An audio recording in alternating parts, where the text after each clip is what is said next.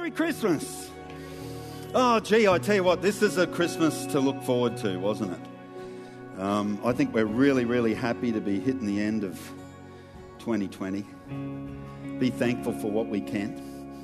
And uh, Christmas just always brings hope, doesn't it? Celebrating the birth of Jesus Christ, choosing this season, this day, this week, etc., to celebrate the birth of a Saviour. And I, I think all babies are worth celebrating, aren't they?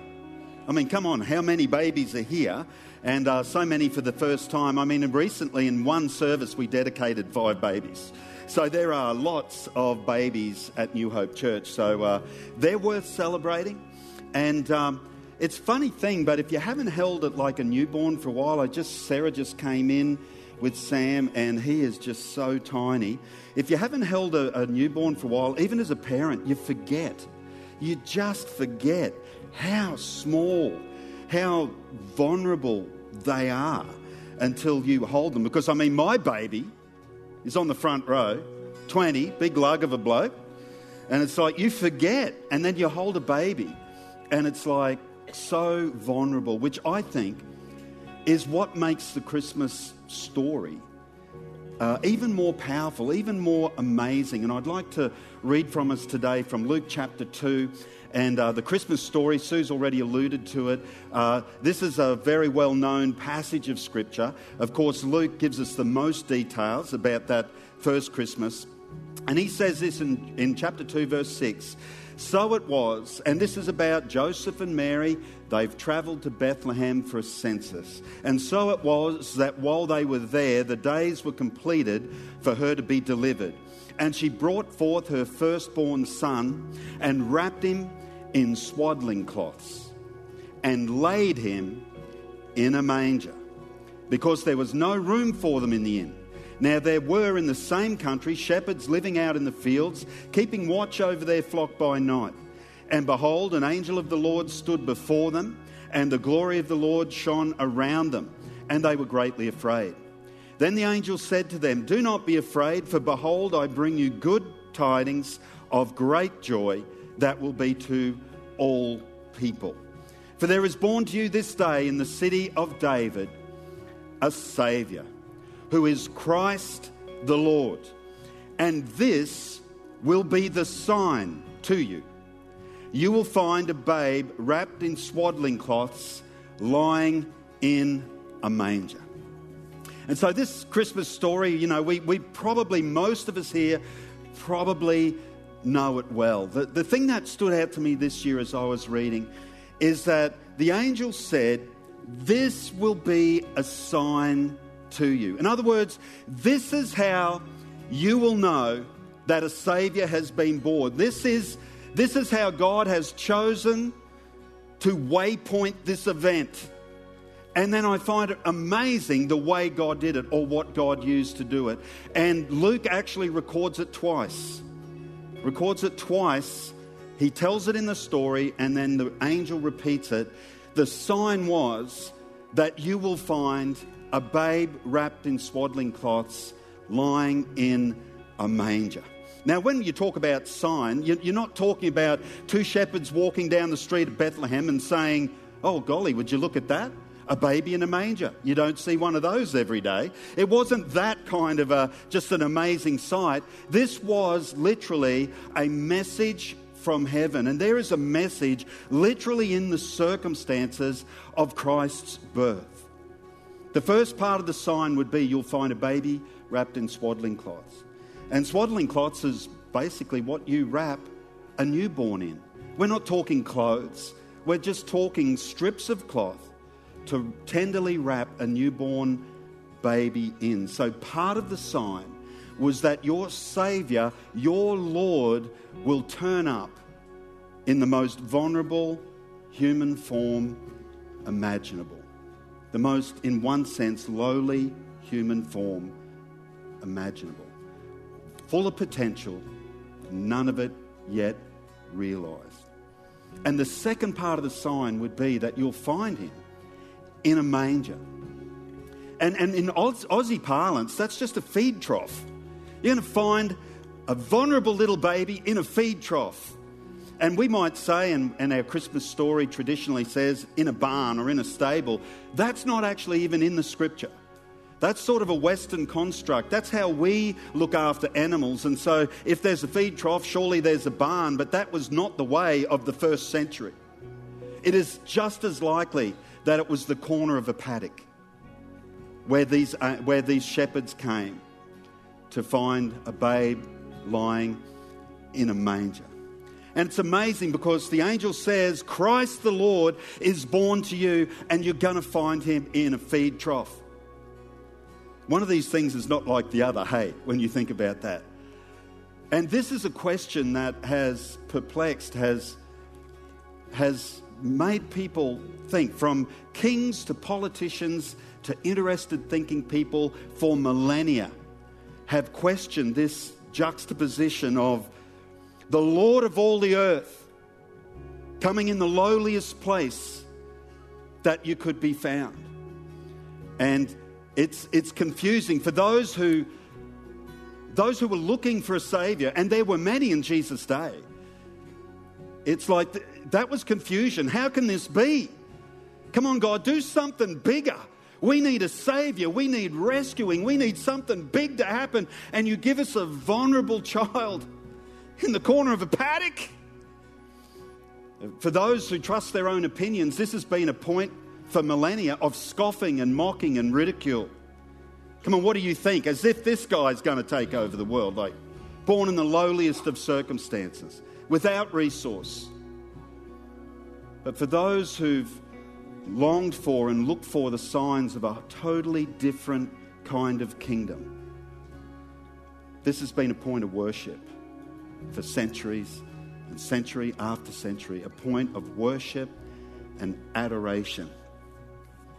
Jesus came in a manger. And it, why it seems so strange in vulnerability, in poverty, amongst shepherds who were despised, the first people to come and celebrate the birth were a group of people despised. The scripture actually gives us a hint. They were living in the fields. That wasn't just to be with their sheep. In the first century, that was because shepherds weren't welcome in built up areas, probably because they smelt like their sheep. So they lived in the fields, and yet God chose this scenario. This would be the sign that something different is happening. This will be a sign that a Savior has been born, that hope is possible in this world. And I think it rings true right through to today. The sign was his lowly circumstances. And you'd have to ask, you know, God, what are you doing? Royalty's not usually connected to lowly circumstances, it's connected to incredible wealth and incredible resource, lifestyle, ability to do what you want. That's probably what we think about when we think about royalty. And everything about Jesus' birth was the opposite of how our world is geared and what our world champions. We tend to champion luxury and comfort and position, the powerful. Think about the focus of so much reality TV is the, the successful and the beautiful. That's how our world views things and champions things and what it really longs for.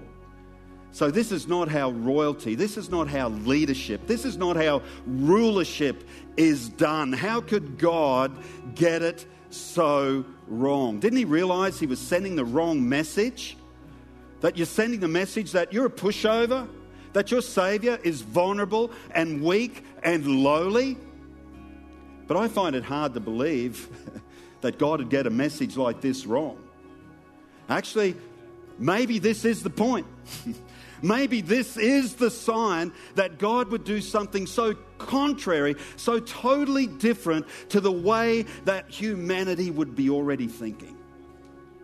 Because, you know, isn't it funny sometimes when you express an opinion on something, maybe critical, and you criticize it, often it reveals the fact that you've already assumed the opposite to be true.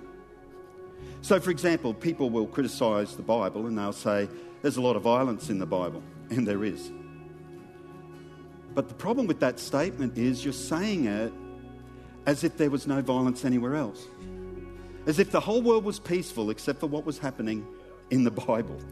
Whereas the actual context of history is it was a very, very violent time. So you can actually reveal, in one sense, your own ignorance of the fact. And when someone looks at Jesus and sees that lowly and sees that that will never work, you're actually revealing your assumption that what is existing as far as world power structures and systems is working.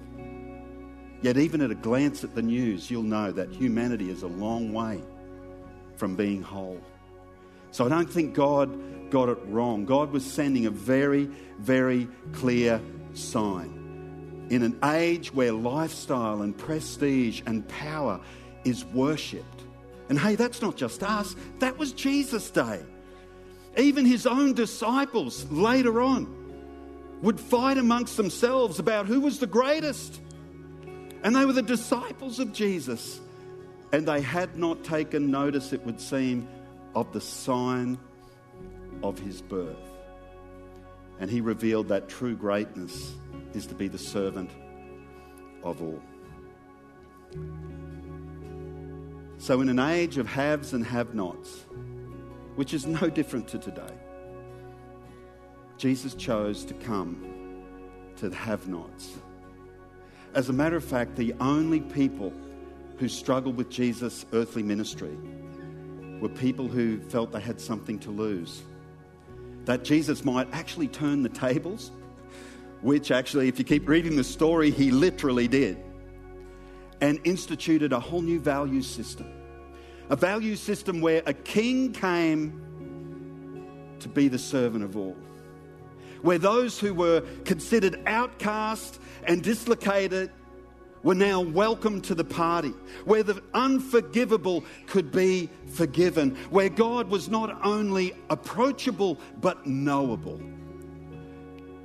And the sign was this Savior of the world, this Lord of the earth will be born in the lowliest of circumstances. You know, our world tends to champion affluence and resource and personal beauty and togetherness. And you might not feel like you've got any of that, and I'd say you're in really good company here today if you don't feel you've got much of that.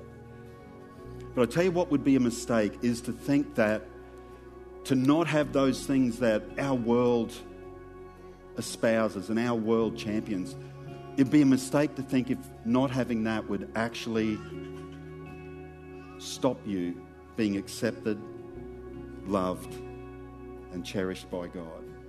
If you allowed that to get in the way, that would be the biggest mistake because the sign that Christ was Lord was not that he would come just for success, just for the upper echelons. They were the ones he struggled with, the power, power brokers of the day. But that he would come to the most lowly. So if you feel like you don't have a lot to offer today, then you're the kind of person Jesus came for. You're the kind of person Jesus hung out with. If you keep reading the story, he just seems to be able to find people that had come to an end of themselves, even those with position and power, like Levi the tax collector. They had position and power, but realized once I've got to the top of the ladder, it's not what I thought it would be. My expectation has not been reached. And when Jesus said, Come follow me, they realised, in spite of my past, in spite of my brokenness, whether they were fishermen, whether they were the rich tax, collector, they all realised this invitation is open to all. This will be a sign. You'll find a vulnerable little baby wrapped in swaddling cloths in an animal's feed trough because God is sending a message that absolutely no one is excluded from His love, from His acceptance. And to me, that makes Christmas 2020 as good a Christmas as we've ever had. That's the message of Jesus Christ, the Savior of the world. Christ the Lord is born, and that's why we celebrate.